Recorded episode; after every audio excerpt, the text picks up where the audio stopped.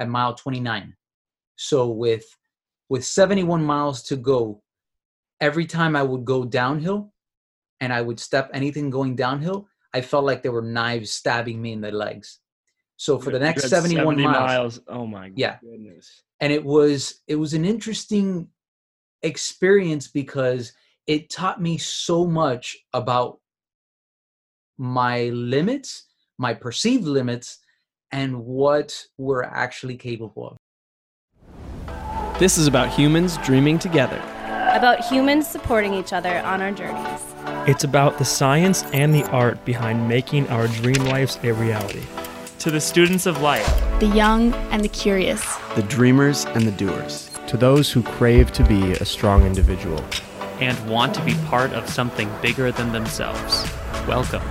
Welcome. welcome. Welcome to the Dreamology Podcast. Welcome, everyone, to the Dreamology Podcast. Dreamology is the study of the art and the science behind making our dream lives a reality. And here we are focused on giving you the mindset, tools, and strategies for making daily progress towards your dreams, no matter where you are in your journey. My name is Tim Bishop, and I'm the co founder of the Dreamers Initiative. I'm a student of life, and I'm a life conversation junkie who is on a mission to identify how to truly live the dream life and help you do the same. Our guests on this show include best selling authors, neuroscientists, entrepreneurs, and dream chasers around the world who share their knowledge, greatest stories, and life lessons with us. Before we dig in, I want to mention this podcast is brought to us by the Dreamers Initiative, which is a personal development community community that is on a mission to help Gen Z and millennials and young individuals out in the world awaken their dream life and make them a reality. We believe that humans are stronger together and that together we can accomplish anything. So, let's get started on today's episode.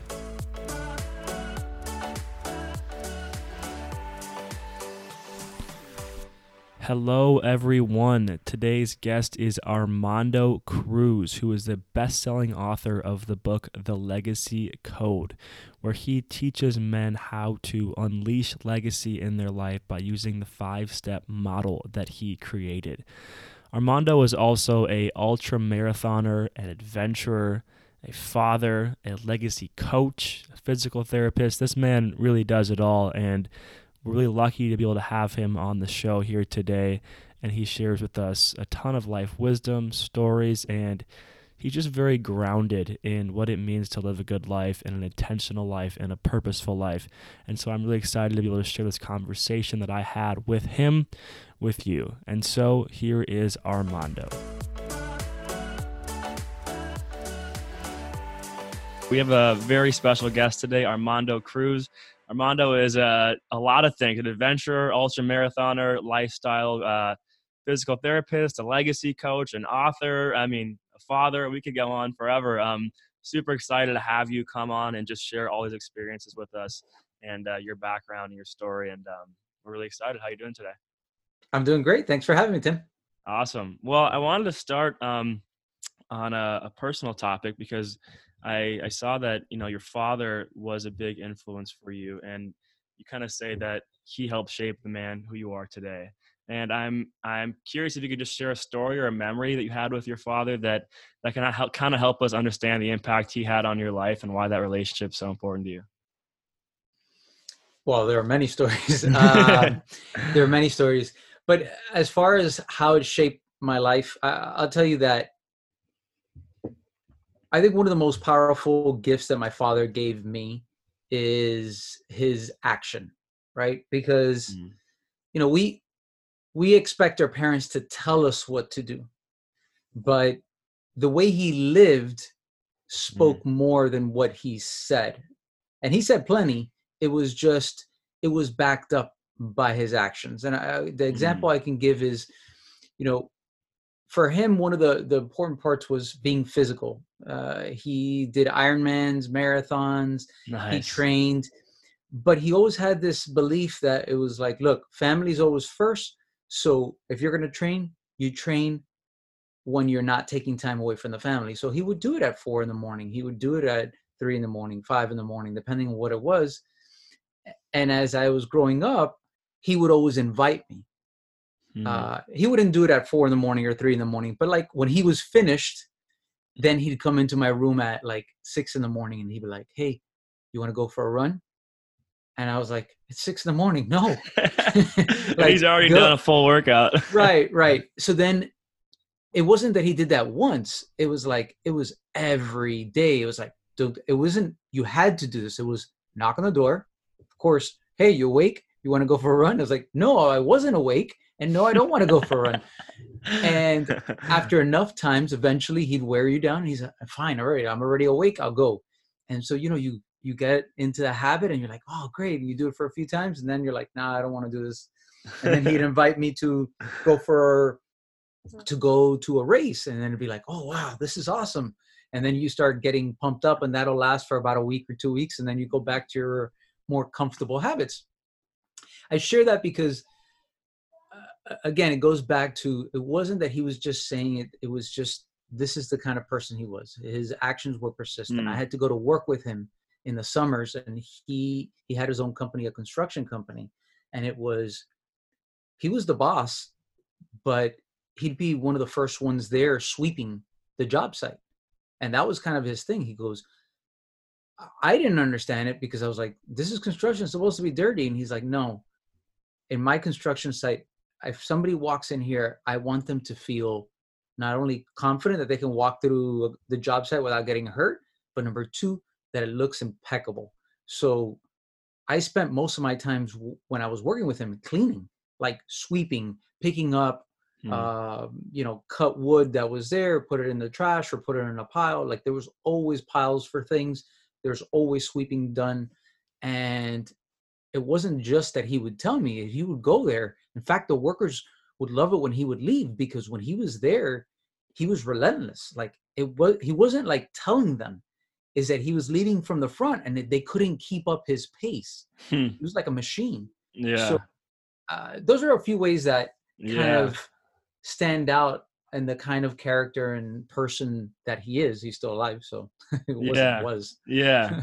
No, those are great examples. And I, yeah, I love that. He said like, it wasn't the fact that he was just telling you things. It was that he was doing this day in and day out. And so I assume that influenced why you became an ultra marathoner yourself. he eventually convinced you that it was fun or what was the, what was the transition point there? Yeah, the, the the the the funny story is that obviously I, I love running now, but when I was young, he used to coach my basketball team, and my dad was the kind of guy. He wasn't. He was. He was always more interested in instilling principles and long-term habits than winning. So you know, all the other coaches would go and they'd be like fighting for, hey, this is number one draft pick. I want this person. I want that person. He's like, he would show up and he says, give me everyone that no one wants. And then but obviously i'm the the you know i'm the the i'm his son so i'm on his team and i'm like dad come on can we at least get some good people? Draft he's like, somebody, "No." dude. yeah yeah. So his thing was when, when it was early on it was like look you guys may not have the skill yet but there's no reason why you can't have the conditioning. And conditioning doesn't take skill. It takes hard work. And that's something that everybody can do and so he mm-hmm. wouldn't put conditioning and i thought at the beginning it was like i would start crying when i was a kid because he would make us run and i was like you just making everyone run because you want to see me run because i didn't like running. And then He's hitting you over the hurts. yeah but it wasn't that it wasn't that. But over the years i actually grew a fondness of it because what i realized was running is an honest sport if you haven't put in the work you like there's no high there's no like you shoot and you pray in a basketball shot and sometimes it goes in sometimes it doesn't but like there's a there's a moment there that it's up to the to the gods right that it's like oh they they they they made it and it's wonderful running isn't going to happen there's not going to be like that that that moment of like oh everything goes great it's like no it's the backboard hurt and it goes in. There's no Yeah. backboard. no backboard. You just got to put one foot in front of the other and you got to grind it out from start to end and be willing to accept more pain than anyone else. Yeah. That's really what it's about. And so I grew to love that as I grew older and it I started seeing that I was able to do better in that than in other sports because I played every single sport and I was very athletic, but I was rarely the best one. I was actually the best one running, but in every other sport, I was never the best one, but I was athletic enough to contribute to the team.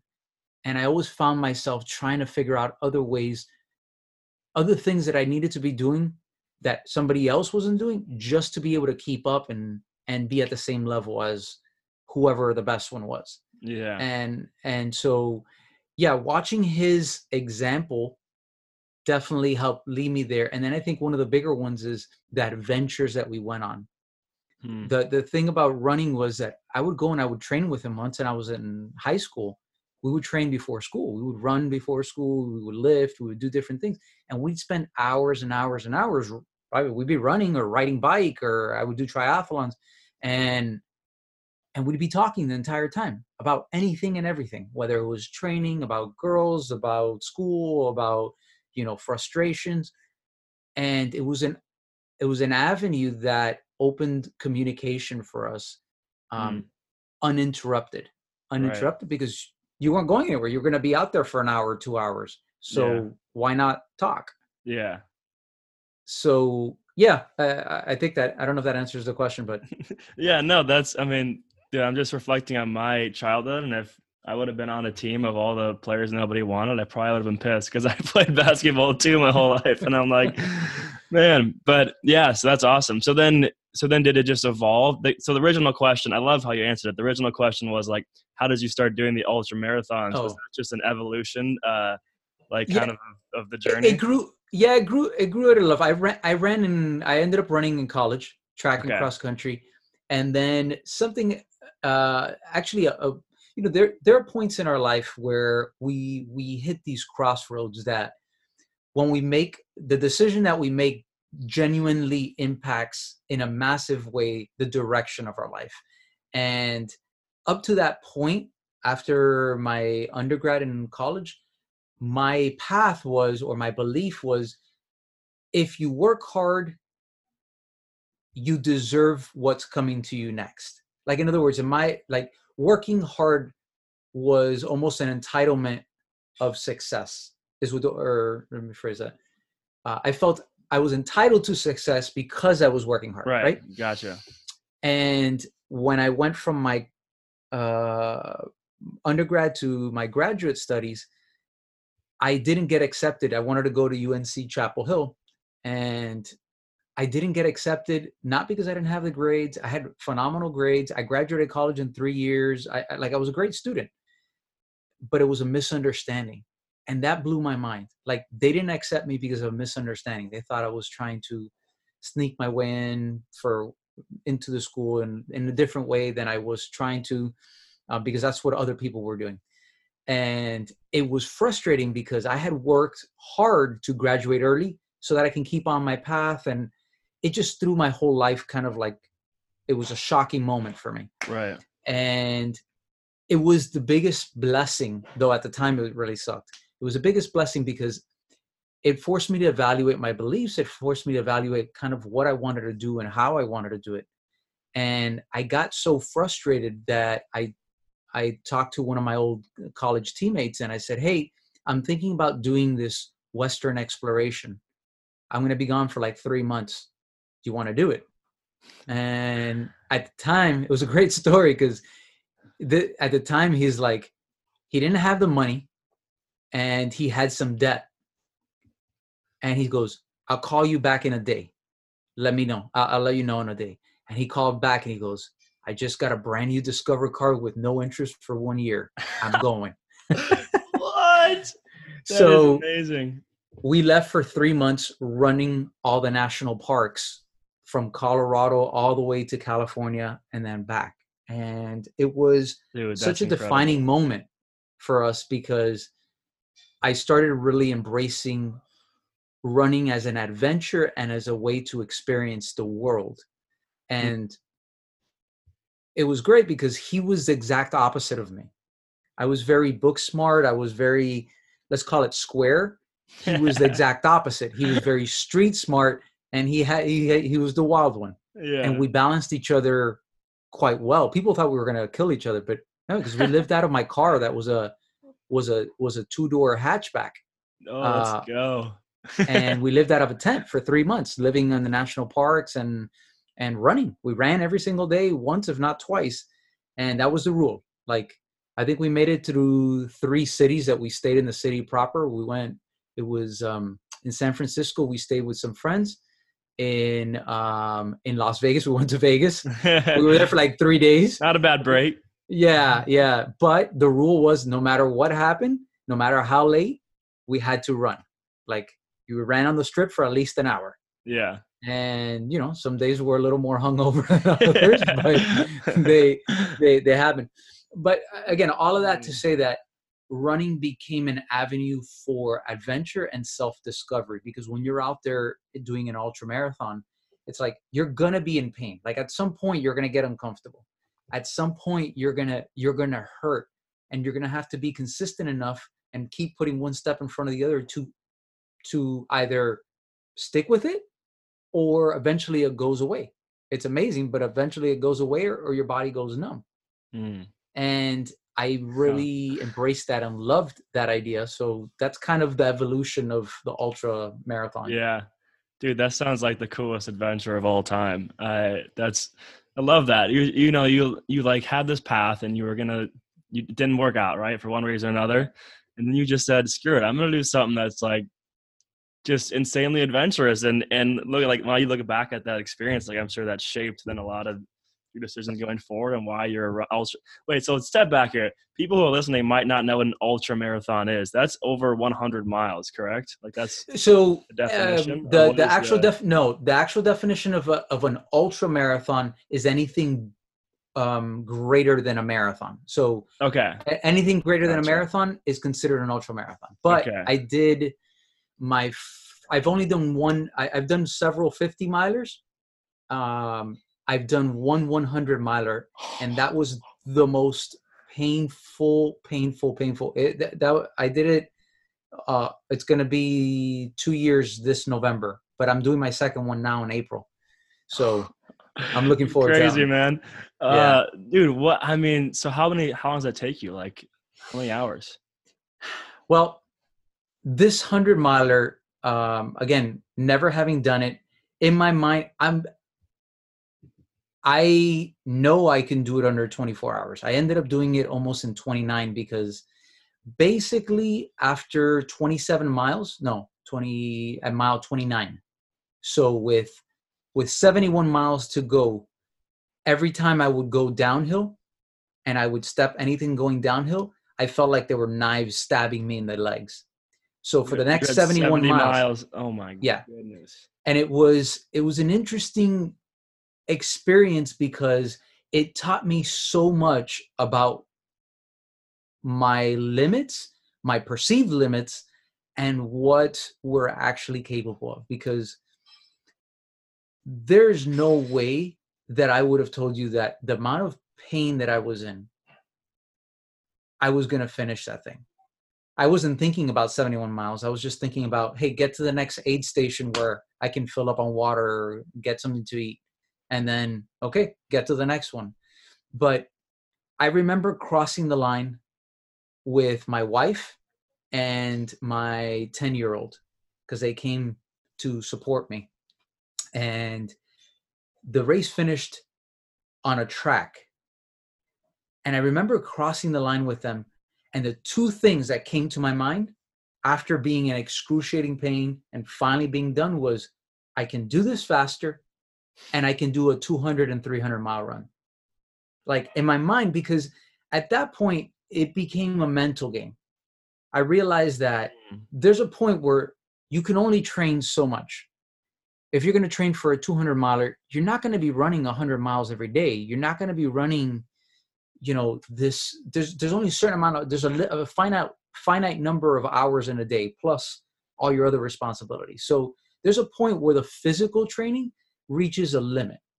And so the question is is what do you have between your ears? Like what's going on in your head that's going to allow you to move forward? And going through that pain really taught me that I definitely have what it takes to keep pushing the boundaries, keep pushing the limits on what my body is capable of um, for no one else but for myself right because there's something about that that was very freeing and empowering Mm-hmm. Wow. Yeah. It's almost like, you know, I find that interesting in my own life too. Like when you start to just crush those like small limiting beliefs and then like the door just opens. Like, you know, you yeah you you barely, you know, you get this 100 miles done, but the 70 miles are this like, you know, knife stabbing pain. You finish and instantly like I can go 200. I can go 300. Like Right. when you just eliminate those small limiting beliefs in life, it seems like it opens up the door for like endless possibilities. So Yeah. it's and it's your I mean you're doing it again, so you weren't scared away, right? This is this is your, your second take at it. Yeah. Well, you know, I, I actually here's one thing I, I I'd like to share about that because Yeah. I think oftentimes it's easy to get uh, or to romanticize these big things. Oh wow, you did 100 miles, but the journey up to it was actually quite more. I think more empowering if you pay attention to it. So, Mm. Uh, rewind three and a half three and a half four years before i did the the 100 miler Okay. i've been training all my life but i was very inconsistent i I, you know, I'd run two or three days, and then I wouldn't run for the rest of the week, and then, you know, I'd lift for like one or two days, and then I wouldn't lift. I, my training was all over the place. It was enough to keep me healthy, but not, not. There's no consistency Gotcha. and i i realized that and i said you know i'd like to change that and so i set a few goals that i was going to do one of them or a few habits that i wanted to put that i still do to this to this day by the way um one of them was do 10 minutes of movement so my thinking was okay look let me see if for the next 30 days i can commit to doing 10 minutes every day of walking stretching running lifting, some kind of activity, movement. That's why I called it movement for 10 day for for 30 days straight. And then when I got there, I was like, okay, I did it. I didn't miss a date. Let's see if I can do 60. And then I was like, oh, I did that. Let me see if I can do 90. And when I got to 90, I was like, I could do this for the year. mm-hmm. And so I did it for a year. And what's happened, what's interesting is that I did those 10 minutes for almost two years Hmm. without missing a day. And then after that, I said, you know, what would happen if I now, on top of those 10 minutes, I said, what if I ran 30 minutes every single day for 30 days? And let's see if I could do that. And so that I did that, and I was like, huh, let me get to five weeks. So, you know, it's 35 days. Okay, great. So as I got there, I was like, huh, what happens if every five weeks I increase 15 minutes? How how high can I take that? And every five weeks I would increase 15 minutes and I got up to two hours every day. wow. So I did that for a year and a half of running. were you doing it in the morning or were you doing it after work? Um, uh, whenever I could. Whenever you could. in the morning, in the middle of the day. I mean, when you're talking about two hours, it's hard to craft out two hours. Yeah. So, I mean, I would squeeze it in whenever. Whenever I could do it straight through, I would, but a lot of times I had to break it up, especially like when you're talking about an hour and a half, two hours, like it's just a big chunk of time. So, so uh, I share that all because you're talking about two years of 10 minutes, then almost a year and a half of running every single day. And then I did the 100 miler. So it wasn't like, oh, this guy is so awesome. He can do it whenever he wants. He's just gifted. I was like, no, it was a four year journey before I even told the line Yeah. that yeah. got me there. But it's those little things that you do consistently that create transformation. For sure, for sure. Yeah, no, that's a really good point. Thanks for emphasizing that. And I like how you prefaced the whole thing, which was the journey is the most like important part if you pay attention to it, because like you have mm. to be able, you know, at least reflecting or being able to pick up on like what's happening, and or else you're just always going to kind of focus on those those noticeable things, right? Like I did the race, but you're obviously looked back and are pretty aware. That's cool. I like that. I, I like the I like the choice of the word movement too, because I think that oftentimes it's it's it's physical exercise is always thought about as like you go to the gym or you know something that's like high intensity but stretching i mean i do a lot of yoga myself and walking and just like you know any sort of activity is good for our bodies. We sit way too much and we're not we're not using them um, so sweet. Thanks for sharing all that. Um, okay let's let's transition. Um, so i know i want to talk about, about your book eventually but I, I know like there was kind of the five steps and one of the first pillars was sort of awareness. And um, I, I'm, I kind of want you to to take us on on your journey a bit before we dive into to actually what's in the book. But you know, you know, what did the journey of like you understanding yourself look like? And um, you know, I'm I'm just curious on how you became to like grow more self awareness around who you are, the type of work you want to do. You know, the type of father that you want to be now after having such an important father in your life. Um, can you just take us a little bit on behind the scenes of that journey and maybe some of the big moments on that? It's a great question. Um, and I think one of the things that I want before anyone hears this is understand that my awareness, just like your awareness, will evolve as the stages in your life aware. Don't think that you're going to be the same person at 20 that you are at 40. Well, hope that you're yeah. not, right? Fingers, fingers crossed. right, right, right. So the awareness that I had in my 20s was very very different like i had this this idea of who i was and what i was put on this earth to do that is very different than the one i have right now and so mm. when when i was in my 20s i thought it was about um you know getting the best job and kind of getting through school and just being the best you know doing the best that you can and do the hard work and there's nothing wrong with that but that was the focus of everything that i was doing. As i moved out into let's call it the real world from college because the college is a bubble and it's a beautiful bubble so i'd encourage you like if you're listening to this and you're in college enjoy it.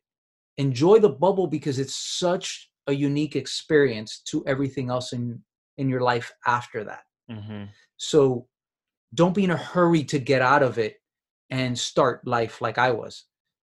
Like enjoy it for what it is. And then when it's time to transition, transition. Don't also be that guy that is now with a kid and is married and you still want to act like a college kid and hang around the fr- you know the frat house all the time you become the weird creepy guy in the frat house like you, you don't want that either yeah right so honor the stage that you're in and create awareness for that. And when you do mm. that, what'll happen is it'll create a platform, a foundation for you to build for the next stage of your life. The clearer you are on the stage that you are in, mm. allows you to create that that foundation to build for the next stage. Right? Yeah. Um, for myself, when I got married, it was a it was now a big shift because now there was somebody else that I was providing for. Yeah. I was providing for my wife. Well, I mean, we were providing together, right? Like that. Now it was something that we had to do together. Um, luckily, you know, my wife and I do very similar thing. So we work together. Like we have our company together. We have everything. So our conversations support each other. Mm-hmm. And that was by design. Like I was looking for somebody who had similar interests and similar um, values as myself. It wasn't by mistake. Uh, so, as far as the awareness, like I knew when I was 12 or 13 years old that I wanted to be a father, like my father was to me. Like that was, I was very clear. Like I remember consciously thinking, as like, man, I have such an awesome time with my dad when I'm a kid, when I'm when I'm when I grow up and I have kids, I want to be a dad like my dad is to to, to me. Yeah. Right. So for me, it was always like oh, I want to get married. I want to have kids. I have three kids now, and and it's like I I find myself doing the same things. I I run you know three in the morning, four in the morning to not not mess up uh, family time. And now my older my my my oldest my son is 11 and so now we start going out for runs and we start training we play basketball and we go out nice. for a run you know we go camping and hiking but i go with all the kids camping and hiking and get them used to adventure and what i've realized over the years is that the constant for me is adventure is one of the most important things in my life because I feel that adventure is more a mindset than anything else. And what I mean by that is that I believe that adventure is a mindset of creating possibility. It's curiosity. It's finding out what's around the next corner. And the reason I think that's so important is because that's how you grow. The, that's when it puts you when you get into those positions of that you got to suffer a little bit to overcome to get a little bit stronger become a little bit a little bit better you learn lessons when you try something and you fail but the only way you do it is through curiosity and you know I, i'm constantly sharing that with my kids it's like nothing great ever happens in the comfort of your home. And the point of that is is like actually they've experienced it. I said guys you remember the adventures that we've been on? And they're like yeah. Uh, and they're like where does this where do these adventures happen? They're like oh outside. All these adventures happen outside. I said do you remember any adventures where you're playing video games? And they're like no. Do you adventure do you remember any adventures when we're inside the house? No. Okay. So it's like i can say something but they've experienced it. So now they own it and they're like oh like they ask me dad can we go on an adventure today? And it could be in the middle of the week and it's like oh what's the adventure? Oh today we're going to walk a mile to the grocery store pick up a loaf of bread and then walk back and eat it on the way back. That's the adventure you know we yeah. see iguanas along the way we try not to get killed by cars along the way but you can make adventure mm. on an everyday thing yeah. in some way yeah. shape or form yeah dude i love that i mean you said so much pieces of gold there like the first thing that I'm just I'm just going back in order of you said it, but the kind of like I don't remember exactly how you phrased it, but you said basically own the stage that you're in and like be in that stage of life and soak that up and then when it's time to move on like properly transition and move on i loved i love that but then you know the whole adventure is a mindset thing i mean like myself too i i consider myself someone who loves to adventure and do new things and I just love how you phrase that. Like it really is just like a genuine curiosity. When you say the word adventure or explore, it's almost like you're inviting you're inviting new things. You're inviting, you know, new when you travel, you know, how much you're so much more likely, likely to go out of your way and talk to people or or you know like look at this tree for a little bit longer because it looks cool or you know like all these little things that if you're in your normal mindset you might not stop and and just take in. So there's almost like maybe a mindfulness component in there too that just makes you more aware of like things that are going on. And so i think that's awesome dude. And i think it's sweet that your kids will ask you to go on an adventure in the middle of the week. I think you're doing you're doing something good there. Um sweet. So then you know so when it because i again i think about self-awareness all the time and so when you think about we think about so like someone like me recent college graduate 23 years old you know you're in the stage of life where you're after college and you're figuring out the next step of your life like you know what do you ever have like exercises or recommendations that you have like for people to kind of like start to build that self-awareness like around you know a certain stage that they're at in their life? Like what would you what would you tell me as like a college graduate how i could start to learn more about you know myself and and uh, like who i am and the things that i want to do okay when i was growing up in it, I had chores to do in the house. I had to take out the trash. I had to mow the lawn. I had to make my bed and do the laundry. I had to do my own laundry. I realized in doing those things, number one, you you you acquire skill, mm-hmm. right? I know how to do laundry.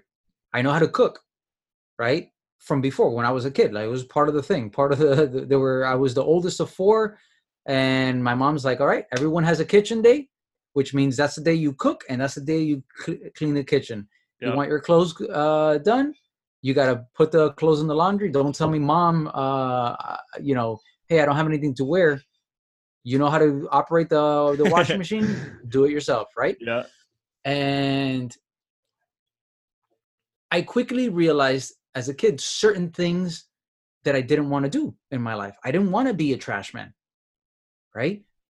Uh, you know, not that I aspired that that was going to be the thing, but I quickly realized there's one check off that I don't have to worry about. I know I'm not going to be because I've experienced it. you know, very limited, right? Because one thing is taking your own trash. Imagine picking up everyone else's trash. It's not enjoyable. I had no desire to do it. Yeah. So there was one off. Second, mowing the lawn. It's a skill that I acquired. I know how to mow the lawn. I know how to do that. And I like being outside, but I didn't want to do that. I didn't want to do that. So I was like, okay, great. It's a skill I acquired. I can put it in my tool, my toolbox, but I know that I don't like it. But I did find out I like the physicality of it.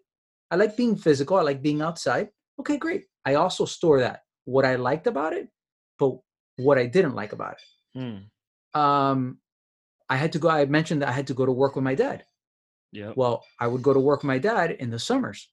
Summer in Miami is like 95, 98% humidity, 98 degrees, mosquitoes. And like I said, my dad doesn't wake up late. So we're starting at the job site at 6 a.m. And he trains before. That means you're training with him. so when you go to work with him, you got to train too. So, you know, I'm up at 4:30, 5 in the morning.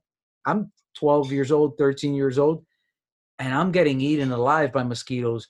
And the work that I'm doing is you're sweeping, you're digging trenches, you're picking up uh, cinder block, you're moving it from one place to there. In my mind, it's like, what the heck is the point? You know, why am I moving stuff from one end of the place to the other? Um, but I quickly realized I don't want to do construction. I again, it's another skill set that I learned because I can be a foreman in a in a construction site. I can go there. I know exactly what's going on and why it's there, and I can do that. But I realize that's not my calling. But it's the anti thing. Very often we get stuck when we don't have the clarity of what it is that we want to do. And my encouragement is search for the anti things, mm. cross things out, try different things, go on mission trips, go on adventures, do jobs that you know aren't going to be the, the long term job, but do them so that you can acquire some kind of skill and then you you have context for the direction you want to move. So the anti thing helps give clarity because it it it points you in a direction away from what you don't want and it pushes you and nudges you a little closer to where you want to whether you know it or not. That's why i say evaluate it by saying okay wait first of all did you like it is this something you can see yourself doing long term and if the answer is no you're like okay great what were the things that I took from this? What were the skills that I acquired from this? What did I like about this? What principles did I like about this? Oh, I got to deal with people. I really like dealing with people. I, I didn't realize it, but I, people energize me. Oh, great. Okay, well, I should probably start looking for jobs with people around them, mm-hmm. not in a cubicle by myself, sitting in a dark room programming all day. That may not be the best thing for me yeah. right? So all of a sudden, you start getting a little bit more clarity in the direction you need to be going. You may not know exactly what it mm-hmm. is. You may need to anti thing it a few more times yeah. to, to go there. And then if you start combining that with some of your passions, you start seeing that Venn diagram of intersection. It's like, oh, people, uh, healing, activities. Oh, great. You know what? I like working with my hand. I like people. Um, I like um, optimizing people's uh, health great maybe what i can do is become a physical therapist or you know i can do do this kind of thing yeah D- does that make sense no that's yeah that's incredible thank no that's you you nailed that that answer I, my my takeaways are just like like like you said be adventurous and try a lot of things but just be super mindful then like like reflect and don't say like oh that was all good or that was all bad. Like say okay here's what i liked here's what i didn't like. Like you said i don't want to do that but like i have this skill now and i know i like this little thing about that so i'm going to take that forward with me. And i think that was yeah that was fantastic. Thank you for breaking that down for me. Um so this all yeah led you into then being physical therapist uh, now a coach and an author so let's let's just jump into the book real quick um so when did you get the idea to write this book? And can you give us a little bit of a background on the Legacy Code, which is a modern's man guide to escape obscurity and live a life unleashed? Powerful, powerful title. Uh, can you give me a little bit of background as to why uh, why you decided to write this? So it had to do with the work um, that I was doing with my coaching clients. And um, you know when I remember when I mentioned that in life we hit these moments in our life that genuinely shift the direction of the course of our life. Hmm. Uh, I hit that in a really really dark way um, maybe six years ago. I, you know, my wife and I had our fitness and physical therapy studio in Miami, and we were help we were helping plenty of people.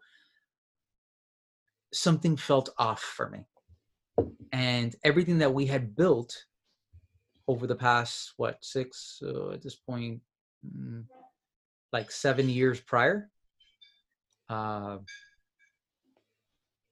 I felt was now the thing that was imprisoning me. I felt started to get a little constrained, not because of the people, the people were great, or my clients were great, not because of the business itself. I felt that there was something wrong with me. I felt like there was, I just felt trapped.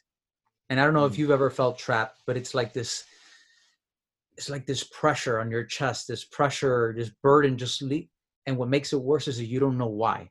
It's mm-hmm. not like if you have if you have like if you're carrying a 100 pound ruck and you're like oh i'm tired and my shoulder and my neck hurt oh yeah because i got a 100 pound ruck what do i do to to to fix that oh i just put it down take it off yeah but the problem was that when when you're talking about emotional stuff when you're talking about the stuff of the mind it's less clear often and so you feel the weight you feel this burden trapping you and holding you down you just don't know what it is. So you can't just take it off. Hmm. And unfortunately for me, it took me down a pretty dark path. Uh, I say that I was in a depressed state, meaning I was in a less than state, not clinically depressed, but you know, I started turning down business. I almost bankrupted our business, and my wife was pregnant with a third child. Hmm. And it was literally a crossroads in life and my wife was frustrated she didn't know how to help anymore she was like i don't know how to help you and around that time i had a, a, a coach of mine reach out and he invited me to thailand. He said look i think i'm having this retreat out in thailand. I think this could really help. And there were two problems with that. Number one like i said i was back i almost bankrupted the business so i didn't have the money. And number two during the during the dates of the retreat was essentially would have been a week and a half earlier than the due date. So if my son was born early, which very doable is number three, um, I would have missed I would miss the birth of my my third child. And I remember having the conversation with my wife, and this is like what I always express to people. This was a moment of great courage that I I had the opportunity to witness because she looked at me and she asked me, "Do you think that this is something that'll get you out of this funk? Do you think this will help you?" And I remember like distraught and I feeling that burden on top of me. And I said, "Yeah, I I truly believe it would." And she goes, "Well, then you need to go, and you need to go and do it not for you, but for us because I would rather you miss the birth of our child than you miss the rest of our lives because you're not the man, the husband, and the father that I know that you can be. And I was like, oh. Dude, I just I just felt that. wow. Right? Um so fast forward, I go to Thailand. Um in there I do some some some clarity work and I realize that what I one of the things that I really wanted to do was connect with other men just like myself who are married, who are entrepreneurs but are family centric entrepreneurs. Guys who have the family first as opposed to the profit first. And I realized that nobody was really talking to them. And I felt like there was an opportunity for me to be able to serve on a really meaningful level. And so I created a whole program while I was there in Thailand. And I got back. This is the part I, I, I want to make sure I don't forget to say this. I got back and I did not miss the birth of my child. Hey, perfect. so t- he was born actually three days after I got back. So Amazing. he waited. And you know, you know. so after I returned, I started doing this coaching work, this more in depth work with other men just like myself. And I did that for like two or three years. And I realized this is something that more people need to get. But I realized not everyone is ready to do coaching hmm because coaching, first of all, is a luxury, it's not a necessity. And the reason I can say that is because we survived for millions of years without coaching. There were coaches, there weren't coaches back in the day. You know, we survived, but coaching isn't for surviving. Coaching is for thriving. Hmm. And so that's that's why I say it's a luxury. This is an opportunity for you to fast track where you want to do because you get to borrow someone else's prefrontal cortex when you're not clear. And you get to fast track the process because again, you have more direction, support and focus and clarity whereas before you wouldn't. So I wrote the book and I wrote the book in utter ignorance. If I knew how difficult it was going to be, I probably wouldn't have started. right? This is a perfect example of ignorance is bliss. Yeah. And to show you how ignorant I was with the process, I wrote the book in 2000, or the book came out 2017. Yes. I Three years launched- ago, three, four years ago. I, the, I launched the book the week before Christmas on 2017. Okay. It officially came out January 15th. okay. But Rewind on 2016 in December, I was hosting the Modern Man Virtual Summit in March, which is a virtual summit I did with, uh, I think it was 12 different speakers from all across the world, um, different components on how to how to essentially become a better man. I was putting this together. It was the first time I was doing a virtual summit. We had over 900 uh, participants come in through it. Nice. Um, in my mind, uh, so I was putting this virtual summit together in March. This is in December, so December before, in March. So four four months four months to to the virtual summit, and I got the bright idea. I was like, you know what would be awesome if I wrote this book, and I could have it and and I can and I can sell it to you know to people in the virtual summit. I thought, oh, this would be a great opportunity because these are the kinds of men that would want to read about this. So, in my mind, I decided that it would be a good idea in December. I start writing in January, and in my mind, I was going to have it written, uh, edited, and printed in less than three months, having never done it. And are there people that have done it? I'm sure there are. I was not one of them. Yeah. I was not one of them. And so that's kind of like the backstory. I ended up, it took me, sometimes I, I like, I do things a little bit extreme in case you didn't pick that part up. so I remember August, I still wasn't done and I still hadn't sent the first draft to my editor. And I was like, I have to get, like, in my mind, I needed to, for myself, I needed to get this book out before the end of the year. And I- basically took out a hundred dollars from my wallet and I took a picture of it and I posted on Facebook and I said, I need your help. Said, if you comment below, uh, sorry, I said, um, if I have not sent in the first draft by this date, which was 10 days from the day I posted, uh, I'm going to give a hundred dollars to everyone that puts uh, a comment on there. By the end of the day, my dad's calling me, my wife is calling me, my family's calling. What are you doing? Are you crazy? I was down nine thousand dollars if I didn't follow through. Like there was that many comments. you created necessity, man. Yeah, nine thousand dollars that I did not have.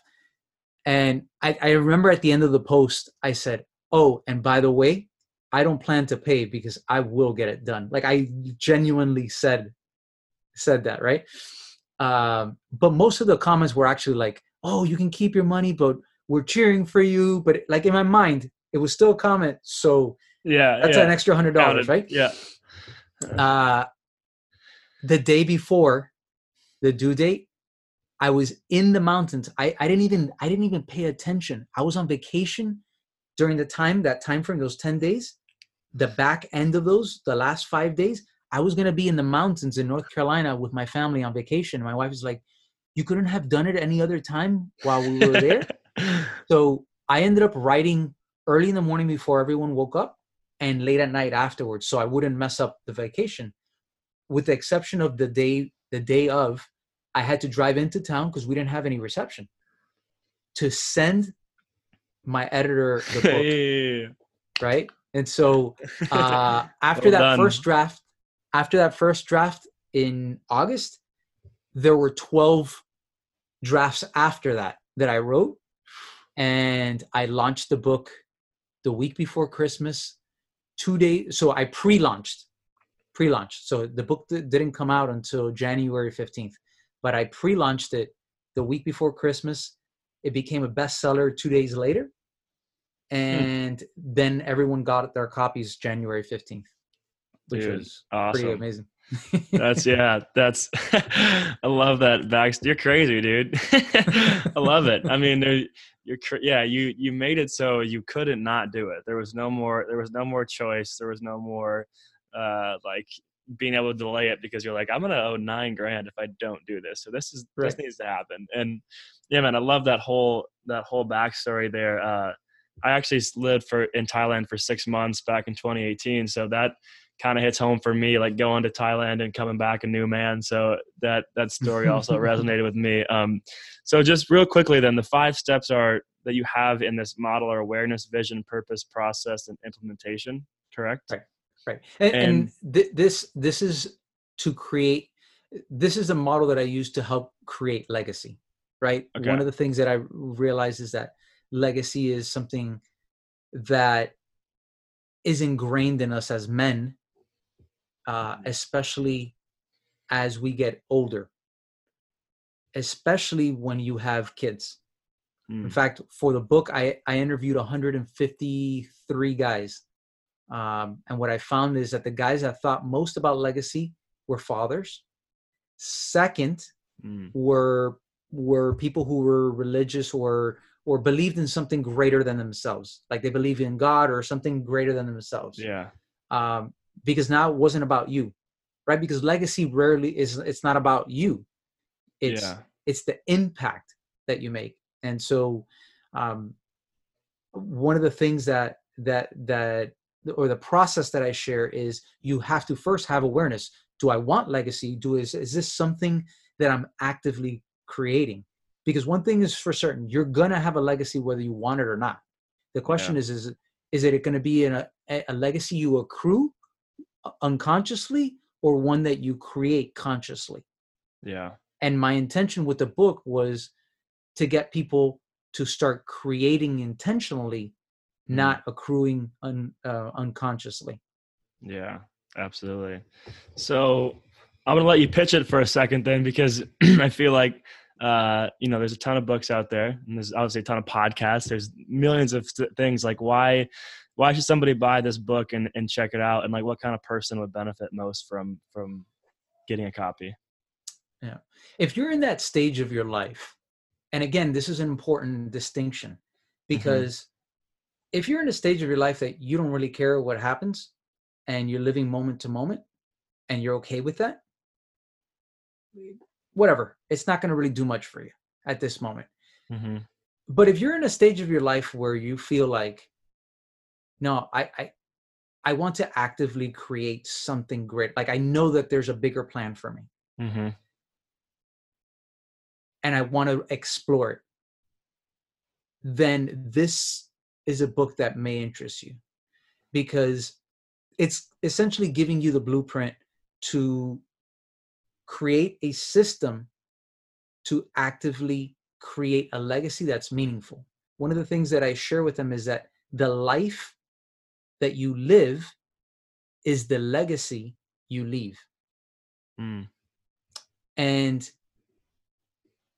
that could scare you or excite you because depending on how you've been living your life up to now, you're like, ooh, is is that all there is?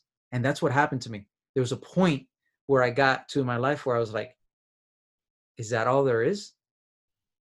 And it wasn't Hmm. not is that all there is because I wanted a bigger house, a bigger car, or you know, more vacation. No, it wasn't a thing. It was like a fulfillment thing. It's like, no, there's more to my life than this. Yeah. Um and I'm I'm I'm gonna seek it out. Yeah. Yeah. So if if like if you find yourself that you're asking those questions, then this is a great book. It's an easy read. Uh, my 11 year old read it. By the way, that was one of the most um, proud moments when my son, who's 11 now, he read it when he was 10, and he's like, "Dad, I read your book. It was a good book. I really like the stories and stuff That's that you had." awesome, man. Oh, So- wow. Yeah. Like talk about a legacy, man. There you go. Passing it on. Um, sweet. Well, I know we're running out of time here, so I want to close it up with with the final question. Um, kind of the theme of the podcast. But if you were to define what an extraordinary life looks like for yourself, how would you how would you define it?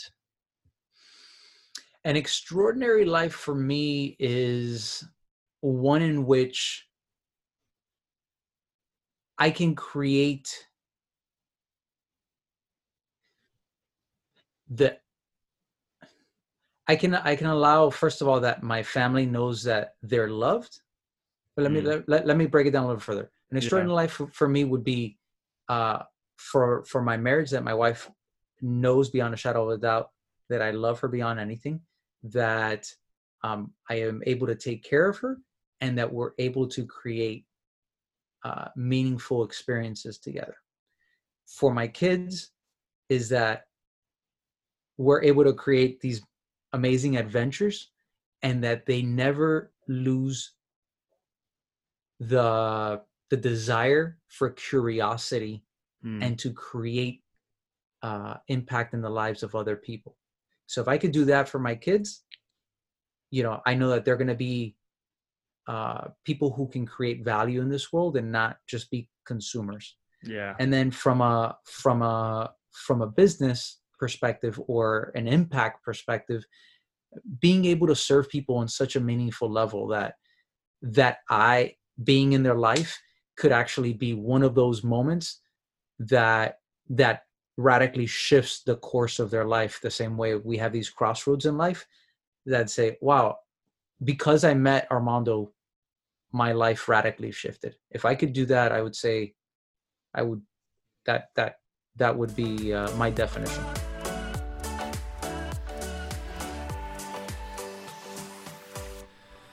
Thank you for tuning into this conversation that I had with best-selling author Armando Cruz.